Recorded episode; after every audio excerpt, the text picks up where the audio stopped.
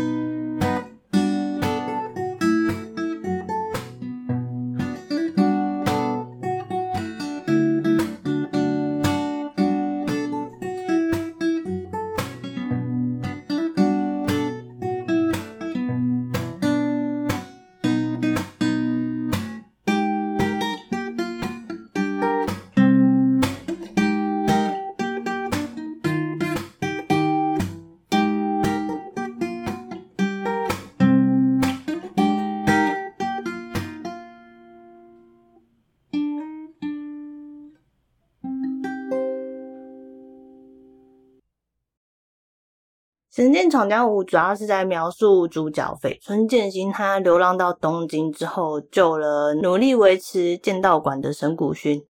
然后薰为了要报答剑心救他一命的这个恩情呢，他就问剑心要不要留在他家。剑心就想说：“哦，好吧，那就留在他家了。”随着故事的发展，他们还认识了弥彦啊、佐之助，还有高和会等几个主要的配角。那这部作品的时空背景其实是正值日本政府在明治维新，啊，这边跟大家小小的科普一下，或者是回忆一下以前国中还是高中上的历史课。明治维新就是指日本明治时代初期所推动的一个西化革命，那它是由一群维新志士。从上一个朝代，就是他们推翻了维持六百多年的武士封建制度，也就是幕府时代。推翻了之后，他们再组织了三权分立的新式政府，来进行日本的工业化以及各方面的西化改革，算是日本近代史上面一个非常重要的转捩点。然后，因为武士封建制度被废除，所以明治维新政府他们就颁布了所谓的废刀令。也就是说，一般人他们没有办法私自拥有刀子，或者是佩戴刀子在身上，只有军人或者是警察才可以佩戴。那也因为这一个新的政策呢，就引发不少武士的不满，甚至叛乱。因为换了一个新的朝代，他们原本有的那些福利都被拿掉嘛，所以他们当然就会不满啊。明治政府他们在革命的初期，为了要平定各地的叛乱，就找了不少当时剑术高强，而且也是希望国家可以进步的剑士来协助他们改革跟行动。那剑心就是当初明治政府找来协助改革的成员之一，但为了要推翻旧的政府，他也血刃了不少生命，因为他那时候的角色就有一点点像是杀手的概念吧。所以在明治政府建立完成之后，他就决定要隐姓埋名的度过后半生，不要再挥刀杀人，就是只带着逆刃刀防身而已，就四处浪迹天涯。可惜现实难如他所愿呐、啊，因为江湖上后来就不少人冒用剑心他的名号来胡作非为，这样他的名号叫做千人斩刽子手拔刀斋。然后明治政府内部的人是有些就开始争权夺位啊，然后甚至会开始欺压百姓。这一个目前的状况，就跟建新他们这些最初的维新志士们所希望的国家进步跟国家愿景有很大的不同。导致有部分最一开始协助维新的这些有志之士呢，他们就开始想要推翻现在的这个明治政府。所以，对于现在的这个明治政府来讲，就是内忧外患都很多。那随着建兴跟不同的人决斗，以及得知某些正派的维新人士被杀之后，建兴才知道了志志雄真实想要推翻明治政府的大阴谋。那志志雄真实呢，是这一部作品里面很强大的一个反派角色。他其实原本是协助明治维新的有志人士之一，而且剑术也非常非常的高强。认真来算的话，他其实算是剑心的后辈，因为他是剑心退隐不当刽子手之后，就换志志雄来接这个位置。可惜的是，志志雄他的权力欲望太强了，而且很喜欢争斗，就是不喜欢和平的日子啊。甚至他后期是想要。掌控日本，然后让日本去反攻那些西方国家。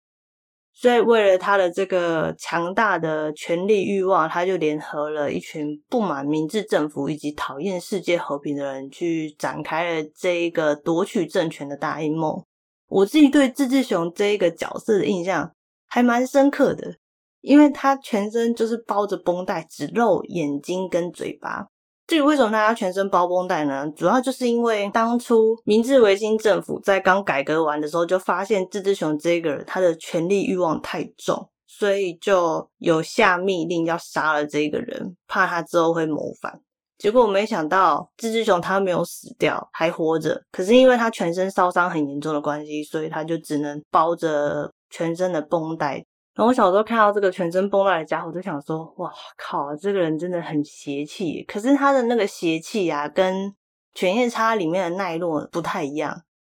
志志雄的邪气是来自于他那个强大的实力，跟他冷静的那个眼神，跟奈落那种妖气很重的那种不太一样。志志雄的比较像是那种狂傲到一个不行的那种感觉。所以我小时候看到他都觉得，呃，这个人就是。很典型的反派，可是你听完他的故事之后，你又会觉得他会变成反派又不是没有道理的。毕竟就是在当时那种动荡的时空背景之下。而至于主角剑心呢，我自己倒是蛮喜欢的，就是一头的红发，左边脸上有一个刀疤这样。然后在那乱世之中，他还可以秉持着他的信念。平常他还是绯村剑心的时候，就蛮温和的。然后常常会做一些觉得有点搞笑的举动，可是只要有人想要伤到他的朋友们，或者是要胡作非为，对这个社会有所危害的时候，他就会正义感爆棚的使出自己的飞天御剑流实力来迎击以及守护大家。然后同时呢，他在攻击对方的时候，也会尽量信守自己跟神谷薰的约定，就是不要再回到以前拔刀斋的那个个性，就是尽量能不杀人就不要杀人。而神谷薰也就是本作的女主角，他们家原本是开剑道道场的，然后后来因为战争的关系，所以薰的爸爸就去当兵参加战争，就最后死于战场，之后才由薰来担任这个剑道道馆里面的代理师傅。那他们家的流派呢，跟剑心的流派不一样。薰他们家流派是神谷活心流。那自从他被剑心救过之后，其实就一直非常深爱着剑心，然后也会在剑心失去理智、快要变回拔刀斋的时候，就是提醒他不要杀人这样子。那薰家除了收留剑心之外，还有收留香乐佐之助以及明神弥彦。先来讲讲弥彦好了，弥彦是薰的第一弟子。不过最一开始，明彦是想要拜剑心为师的，只是剑心他就说他已经不再收弟子了，所以就安排明彦成为薰的弟子。那明彦他其实出生原本是东京的氏族，只是后来明治维新之后就氏族没落了嘛，那明彦的父母后来也就双亡，导致明彦他从小就是只能到那个小偷集团里面去当扒手为生。可是他的内心啊，因为爸爸妈妈很好的教导的关系，所以他还是有高尚的气节跟情操。一直到他后来遇到剑心，把他救出扒手集团之后，他才活得比较快乐一点点。然后也因为明艳是被剑心救出来的，所以明艳十分尊敬跟相信剑心。其实明艳她很有剑术天赋，因为她的观察力很好，然后练习也很努力。后来在某次事件中，就是他跟总山由太郎变成好朋友。然后后来总山由太郎好像是变神谷火星流的第二弟子吧。我觉得那段故事很好看。然后再来讲讲香乐佐之助。他原本一开始是痛恨维新志士跟明治政府，因为他以前最敬仰的恩人兼队长被明治政府不明就里的处死，所以他才讨厌明治维新。一直到他后来遇到剑心，跟剑心对决之后，就变成了莫逆之交，才慢慢的对维新志士们改观。然后就和剑心一起留在薰他们家。不过佐之助不同于剑心他们用刀，他平常比较常用的是拳脚跟斩马刀来当做武器。斩马刀他是最一开始遇到剑心的时候，他用来跟剑心决斗用的。后来斩马刀就坏掉了嘛，他就改用拳脚。然后他在这部作品里面呢，跟高和惠就有一点点像是欢喜冤家。高和惠是名医世家的后代，可是他因为战争的关系，就在战场中跟家人走散了，接着他就被奸商胁迫去制作鸦片，后来被剑心跟佐之助救出来。那被救出来之后，其实高和惠对于之前他做鸦片这件事情，他感到非常非常的自责，因为虽然不是他自己自愿要做这些的，可是他还是觉得做鸦片会荼毒别人，这样真的很不好。所以他为了要赎这个罪呢，就立志要当一个很厉害的医生，在这动荡的时代救人。而对于救他的剑心，其实康和惠蛮倾慕的，所以他常常会跟薰去开玩笑说要抢走剑心，他们两个蛮好笑的。而对于佐之助，就是有一点点暧昧又很常斗嘴的感觉，就欢喜冤家吧。那基本上剑心一行人大概就是这几个主要的成员，而《神剑闯江湖》在分章节的部分呢，他们就是会分不同的篇章。我自己以前看动画的时候，比较常看到的就是东京篇跟京都篇为主啦。那后来还有出追忆篇的动画，那真人版电影的部分则是以人诛篇以及追忆篇来做改编的。所以整个归纳来讲，用时间轴来看的话，就是追忆篇是剑心还在当拔刀斋的时候的故事。接下来就进入他退隐浪迹天涯的东京篇、京都篇，然后是人诛篇。那漫画部分额外还有一个北海道篇，大概是人诛篇之后的五年吧。所以时间轴来讲的话，大概是长这样。那另外，除了动画本作跟真人版电影之外呢，其实这部作品还有出过三部的 OVA 跟一部的动画电影。动画电影叫做《给维新志士的镇魂曲》，那这部主要是在讲剑心一行人去横滨那边玩，结果我就遇到一群想要再维新一次推翻明治政府的人。某种程度上，我是觉得又有点像是志志雄的那种概念，可是里面的反派没有像志志雄那么强，跟野心这么大。那剑心一群人他们正义感很重嘛，所以就又是想尽办法来阻止这场阴谋。而 OVA 版的追忆篇，则是因为电视动画的监制他自己很喜欢追忆篇的这个章节，所以就带领另外一组动画人员一起来制作 OVA 版的追忆篇。那另外一个 OVA 版的新双篇，则是完全跟本作没有关系，就是走一个悲剧的路线。诶，没有很喜欢看悲剧的话，就建议不要不要看这部，因为我大概看了一下这部的简介，觉得有点悲到一个不行。那最后是 OVA 版的新京都篇。它是针对剑心跟志之雄对决的这个部分来重新绘制的，主要是因为他们两个的对决在这动画里面就是非常非常大的一个卖点，因为就是两个实力强大的人各自为了各自的理想在做决斗，所以他们的对决其实蛮精彩，以至于制作单位他们在额外再出了一个 OVA 版。最后来讲一下《神剑闯江湖》的周边电玩以及真人版的电影资讯。《神剑闯江湖》它的电玩其实主要都是出在 PlayStation 的系列的主机上面。那 PS 主机它出过两款，叫做《维新激斗篇》以及《石勇士阴谋篇》。到了 PS2 的主机的时候，则是出了一款《炎上京都轮回》。最后在 PSP 的掌机上面再出了两款格斗游戏，分别叫做《再闪》跟《玩性》。那《神剑闯江湖》它的游戏其实主要是以格斗游戏为主吧，基本上都是选择剑心主角群们来对打敌人，看起来是有一点点像以前那种快打旋风的感觉。而《石勇士阴谋篇》则是有点带 RPG 类型的游戏，像素风的人在那边走走走，遇到人然后再开始进行决斗或某些事件。真人版电影的部分呢，其实不少人都说《神剑闯江湖》应该是最不崩坏的动漫真人版电影了。主要是细节啊、武打那些，制作公司都蛮用心在做的，所以没有很崩。那在今年以前呢，就已经出了三部的真人版电影了，分别是二零一二年的《神剑闯江湖》，二零一四年的《神剑闯江湖：京都大火篇》，以及二零一四年的《神剑闯江湖：传说的最后时刻》。最后则是今年要上映的《神剑闯江湖：The Final》跟《The Beginning》。就是上集我不是才跟大家说，这两部台湾不知道什么时候要上映嘛？结果没想到 Netflix 他们就发讯息说，他们要独占这两部的数位串流通路。所以如果你是有 Netflix 会员的朋友们就有福了，你可以在家等着他们上映就好，不用特别跑去电影院看。那上映时间呢？目前 Netflix 官方这边就还没有释出，那还请大家敬请期待。好啦，本周的主题就先讲到这边，接下来是 ACG News Time。第一则消息是有关于我小时候很喜欢的《美少女战士》。《美少女战士》的剧场版《美少女战士 Eternal》前后篇呢，会从六月三号开始在 Netflix 上面推出。那动漫迷们可以到时候在家爆看一波，因为刚好最近疫情的关系嘛，大家乖乖待在家里，不要乱跑。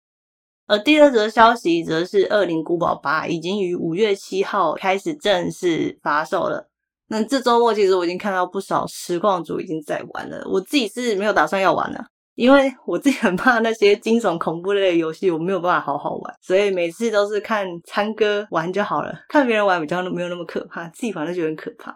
而至于喜欢玩那种惊悚恐怖类或者是恶灵古堡的老玩家们呢，就赶快享受跟高大吸血鬼夫人对战的快感吧。最后再稍微聊一下最近觉得好看的动漫作品，其中一部是被别人推入坑的《Vivi》，那它主要是在讲 AI 跟人类的故事。这边我就先不爆雷了，因为第一集你们看下去应该就知道它到底要讲什么。